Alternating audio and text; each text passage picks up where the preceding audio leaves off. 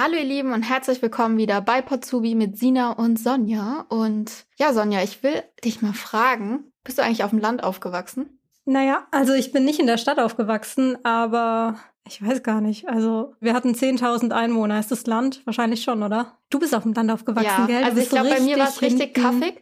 Und ich habe mir wirklich diese Woche mal mit meinen Geschwistern überlegt, wie viel Zeit ich in meinem Leben in diesem Bus gesessen habe, der immer dann nach Weinheim gefahren ist. Boah, das kenne ich auch. Ich bin immer eine Dreiviertelstunde nach Mannheim gefahren mit dem Bus. Ja, ist schon viel Lebenszeit. Und unser Ja, Bus, total. der kam, also wenn wir Glück hatten, mal alle Stunde. Und es gibt keine Bahnanbindung. Also es gibt nur diesen Bus und der kommt alle eins bis zwei Stunden. Und am Wochenende musstest du gucken, halt dann irgendwie den letzten Bus um halb elf nehmen oder so. Also das erste, was du gemacht hast mit 16, war dann der Rollerführerschein. Ja, mit 15 habe ich Mofa-Führerschein dann gemacht. Ich hatte den auch angefangen und habe dafür, glaube ich, zwei Jahre gebraucht und habe ich ihn abgebrochen. Super. War hochmotiviert. Warum reden wir heute eigentlich übers Dorf? Weil wir heute den Daniel hier zu Gast haben und der kommt tatsächlich aus dem Dorf, aus dem Odenwald nämlich. Und ja, Daniel, stell dich mal vor. Ja, hallo, ich bin der Daniel Bender, komme aus Neunkirchen. Ich lerne momentan Industriemechaniker bei der Firma Moska in Waldbrunn. Die stellen Umreifungsmaschinen her. Bin jetzt momentan im zweiten Lehrjahr. Hatte vor zwei Wochen meine Prüfungen. Wie sind denn die Prüfungen gelaufen? Ja, wie man es nimmt, ne? Also schriftlich schwer? war halt äh, schon schwerer als praktisch, aber mal schauen, wie wird. Ja, du wirst auf jeden Fall es geschafft haben, oder? Ja, ja. Okay, wir haben auch für dich jetzt ein paar Fragen vorbereitet, denen du dich stellen musst, damit wir dich und unsere Hörer dich besser kennenlernen können. Möchtest du anfangen, Sonja? Ja, die erste Frage wäre, ähm, bist du sportlich unterwegs? Ja, also ich spiele Fußball. Also momentan ist es eher schlecht mit Corona, aber ich versuche immer noch Sport zu machen, selber zu Hause zu trainieren. Ja. Hast du dann so ein eigenes Home Gym dir eingerichtet? Nee, das nicht. Also ich habe zwei Hanteln und dann halt, wie man Liegestützen gehen ja immer. Hm, ja, Und klar. halt so. Ja, auch wenn du es nicht glaubst, Sonja, man kann viel auch mit dem Eigengewicht machen.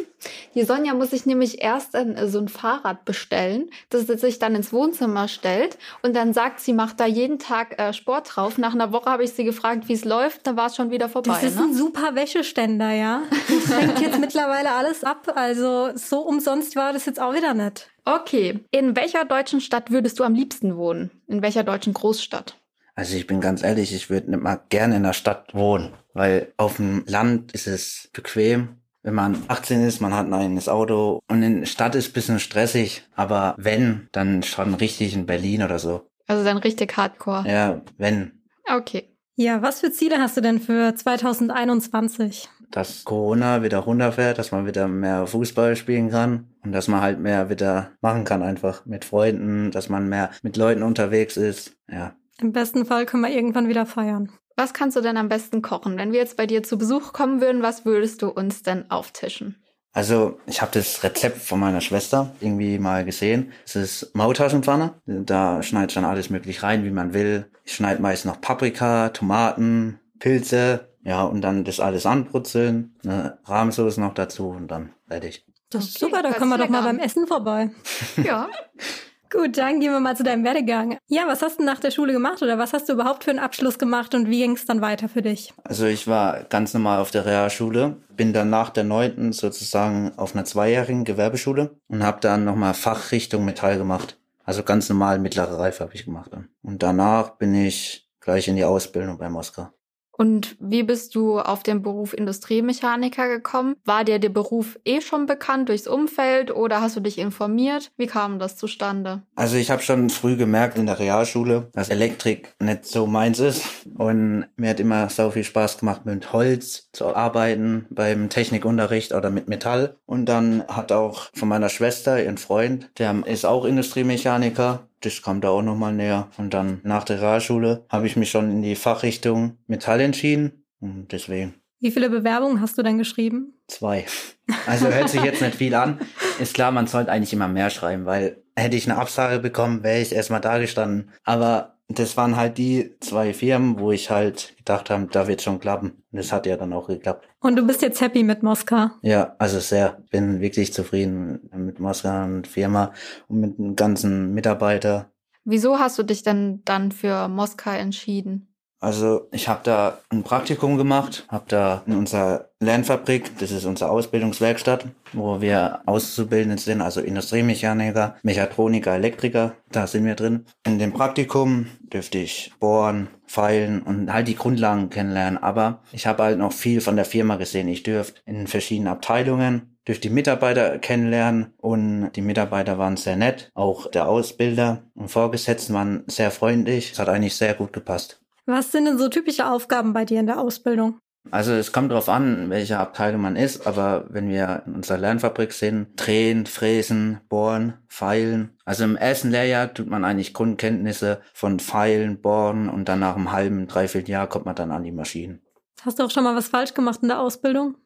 Im ersten Lehrjahr macht man immer was falsch. Also man reißt einen Bohrer ab, man dreht einen Teil falsch, also das passiert immer. Und kriegt man dann Ärger oder wie war das dann? Also, das ist ganz normal. Da reißt der keiner den Kopf ab, wenn du mal einen Bohrer abbrichst. Aber wenn du das jeden Tag machst, dann kriegst du irgendwann mal einen in der Ohren. Aber das passiert dann immer, weil du, der Ausbilder erklärt dir dann, was man dagegen machen kann, dass es nicht mehr so oft vorkommt und ja. Und wie viele Azubis seid ihr aktuell? Also Industriemechaniker, also komplett. Mhm. Oder ja, vom gewerblich-technischen Bereich so?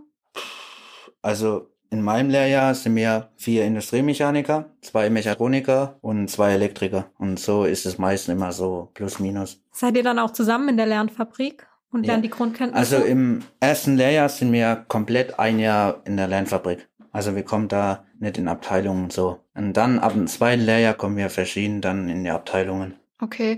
Und habt ihr dann auch dadurch, dass ihr auch so viel Zeit miteinander verbringt, unter den Azubis auch einen guten Zusammenhalt? Auf jeden Fall. Also wir sind wirklich, wir machen auch gerne was mal am Wochenende, sitzen wir auch gerne mal zusammen. Also wir sind wirklich dicke jetzt. Und ihr habt ja wahrscheinlich auch immer richtig viel Spaß und ist lustig. Ja, ja, ja. auch während der Arbeit. Also man soll ja Spaß beim Arbeiten haben. Ja, und dann gehst du auch gern hin, Ja, ne? also, ich gehe wirklich gerne arbeiten. Also vor allem, wenn man dann noch so nette Kollegen hat, auch Mitarbeiter, so auch ältere, die sind auch immer nett zu dir. Und was würdest du sagen, wie sich denn dein Leben aufgrund der Ausbildung verändert hat? Du bekommst ja jetzt auch Gehalt, würdest du sagen, dass du dir jetzt mehr gönnen kannst? Krass hat sich jetzt nicht verändert. Also ich bin eh so ein Typ, wo nicht viel ausgibt. Aber klar, man muss sich jetzt nicht mehr von Eltern mal was kaufen lassen oder so, muss nachfragen. Man kann sich jetzt auf eigene Faust mal was bestellen, weil man jetzt weiß, dass man selber Geld verdient hat und dann kann ich mir das und das holen. Aber so jede Woche mal wieder was Neues, Neues kaufen mache ich jetzt nicht.